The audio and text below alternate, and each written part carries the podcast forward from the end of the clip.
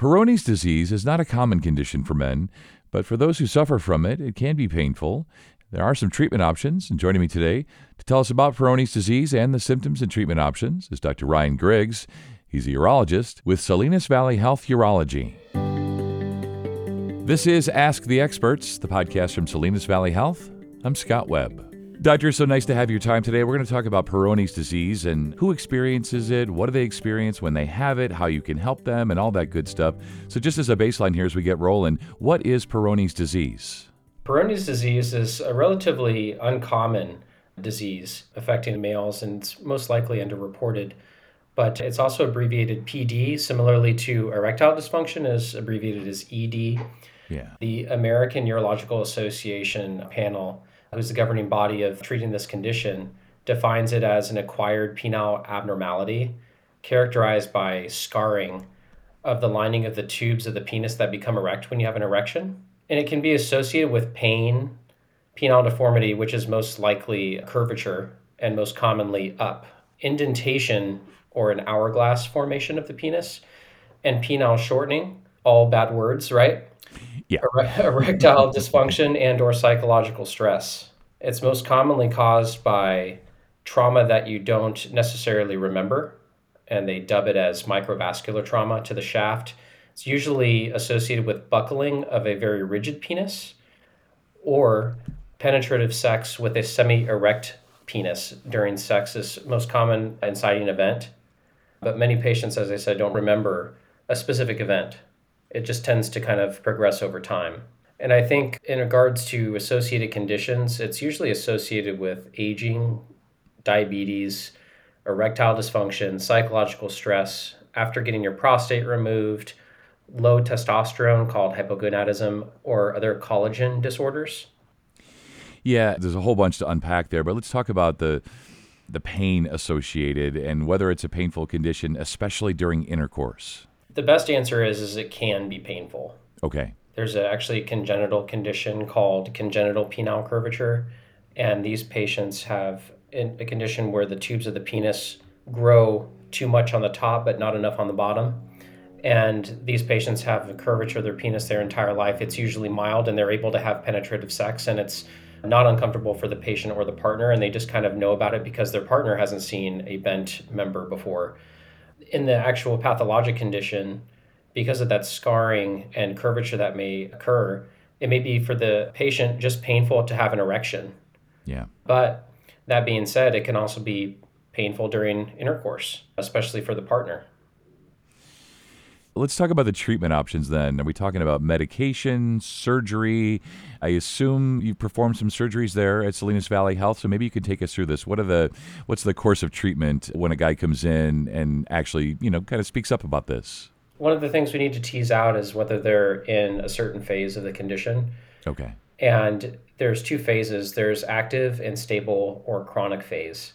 And so a chronic phase would be characterized by pain with erections or pain in the flaccid state with progressive curvature, usually lasting about six to 12 months. There's two kind of schools of thought on that. There's people who like to treat in the acute phase, and I'll get to that in a second, in order to prevent the curvature from getting worse. And then there's a larger cohort that likes to treat when the disease is already manifested its sequela. So uh, then stable is usually defined by a clinically stable or unchanged state for at least three months, meaning curvature and lack of pain. So, in regards to that acute treatment, as I said, yeah. So, medications can be used in the acute phase, and there's a lot of research kind of going on between that because a lot of patients don't want to wait to treat the condition. They kind of want to get ahead of the horse. So, palliation is what my governing body suggests for erectile pain and PDE5 inhibitors, which are your Viagra, Cialis, Levitra, Stendra, etc., okay. to help with erectile dysfunction. And that's what's supported with anti-inflammatories. So your Mobic or your Motrin, naproxen, etc. Okay. Yeah. But then there's a lot of research with some of the more prominent Peyronie's physicians out there, especially in Chicago, where they're using a trimodal oral therapy consisting of pentoxifylline, L-arginine, and PD5 inhibitors. And These have only been shown to be effective in rat studies, and they have suggested an anti-fibrotic or anti-scarring effect with an elevated transmitter called nitric oxide in the tissue. And like I said, it hasn't been shown in humans yet. But furthermore, our society doesn't really endorse offering these agents, but some patients are desperate for treatment and Sure. they're relatively well tolerated. So there, there's definitely a large proportion that use it, but a larger portion that do not. A different medication is an intralesional injection called Xiaflex. It's an enzyme that breaks down collagen. And it's the conversion of one type of collagen to a bad type of collagen. It breaks down the bad type of collagen that causes scarring. And you can do this if the curvature is greater than 30 degrees and can be offered off label according only to studies looking back in time. But basically, we need further studies with more people and going forward in time to really solidify this recommendation. Then, once you hit the chronic phase, then you have intralesional injection with Xiaflex, as I said, instead of opposed to using it in the acute phase, using the chronic phase. That's done with two injections into the penis separated by one to three days. Notably, there's no sexual activity of any kind between injections or in the four weeks after. Okay. One to three days after the second injection, we perform modeling in the office, and no, that's not taking pictures. but um, we basically do stretching and bending maneuvers of the penis to try and break up that plaque or Right. scar tissue.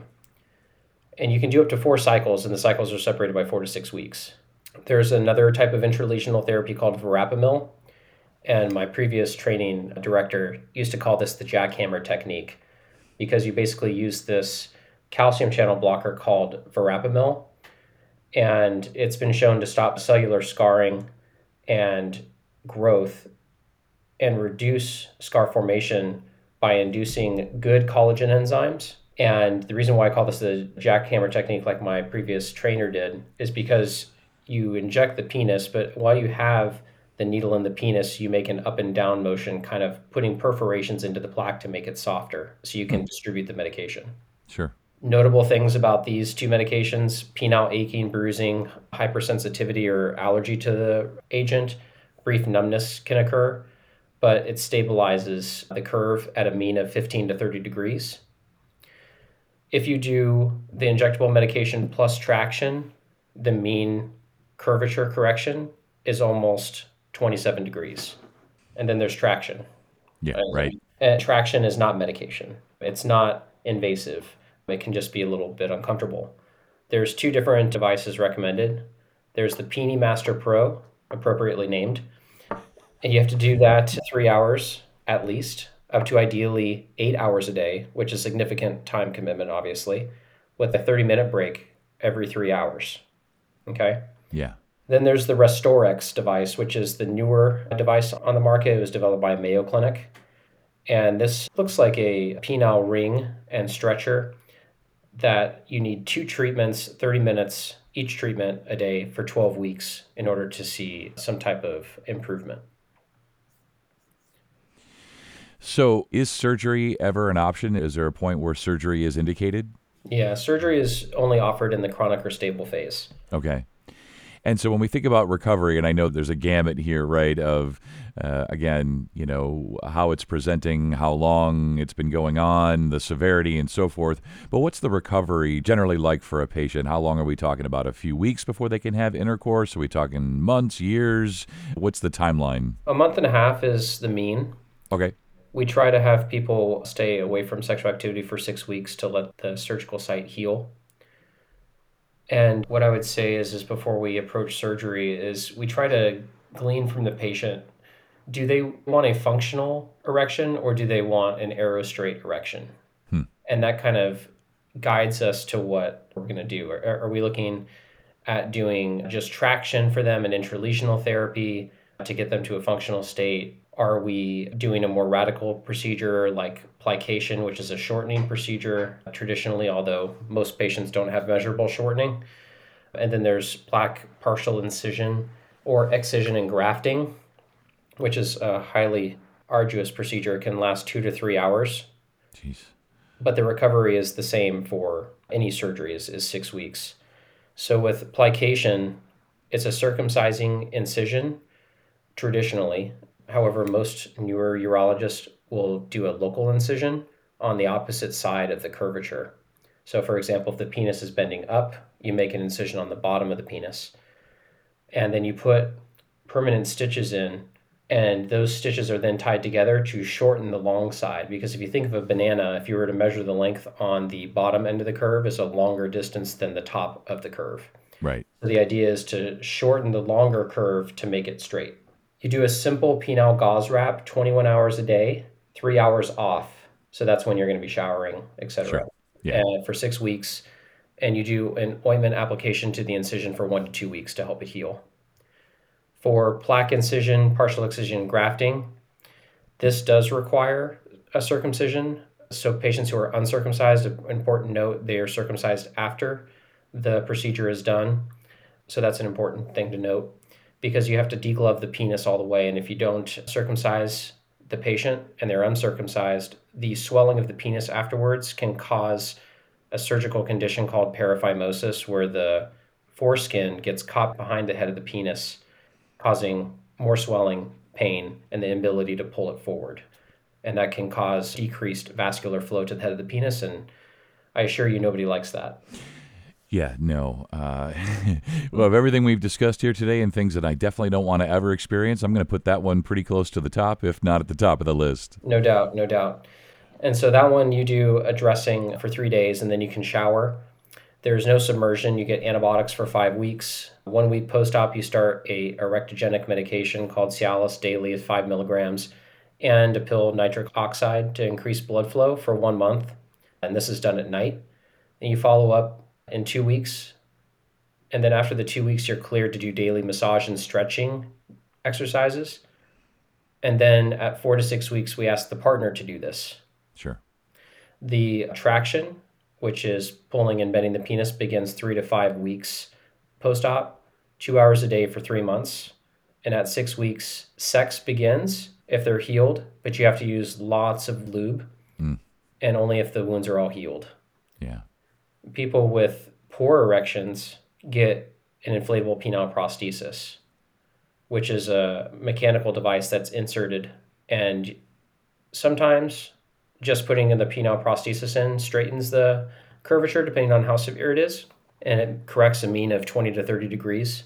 And sometimes you need adjunctive maneuvers. And uh, there's various ways to do that. But long story right. short is sometimes you have to do other things besides just putting in the penile prosthesis. Yeah, sometimes it works and sometimes more is needed. Any final thoughts and takeaways? I'm sure one of them is to just encourage guys not to live with this, that they don't have to suffer. But uh, what else? The number one thing is that if you do seek treatment, only speak with specially trained urologists like myself who treat the condition regularly. And that's actually supported by the guidelines of the American Urologic Association. I think that's a very important factor because there's a lot of men's health clinics popping up around the nation, particularly in urban areas that are non urologists.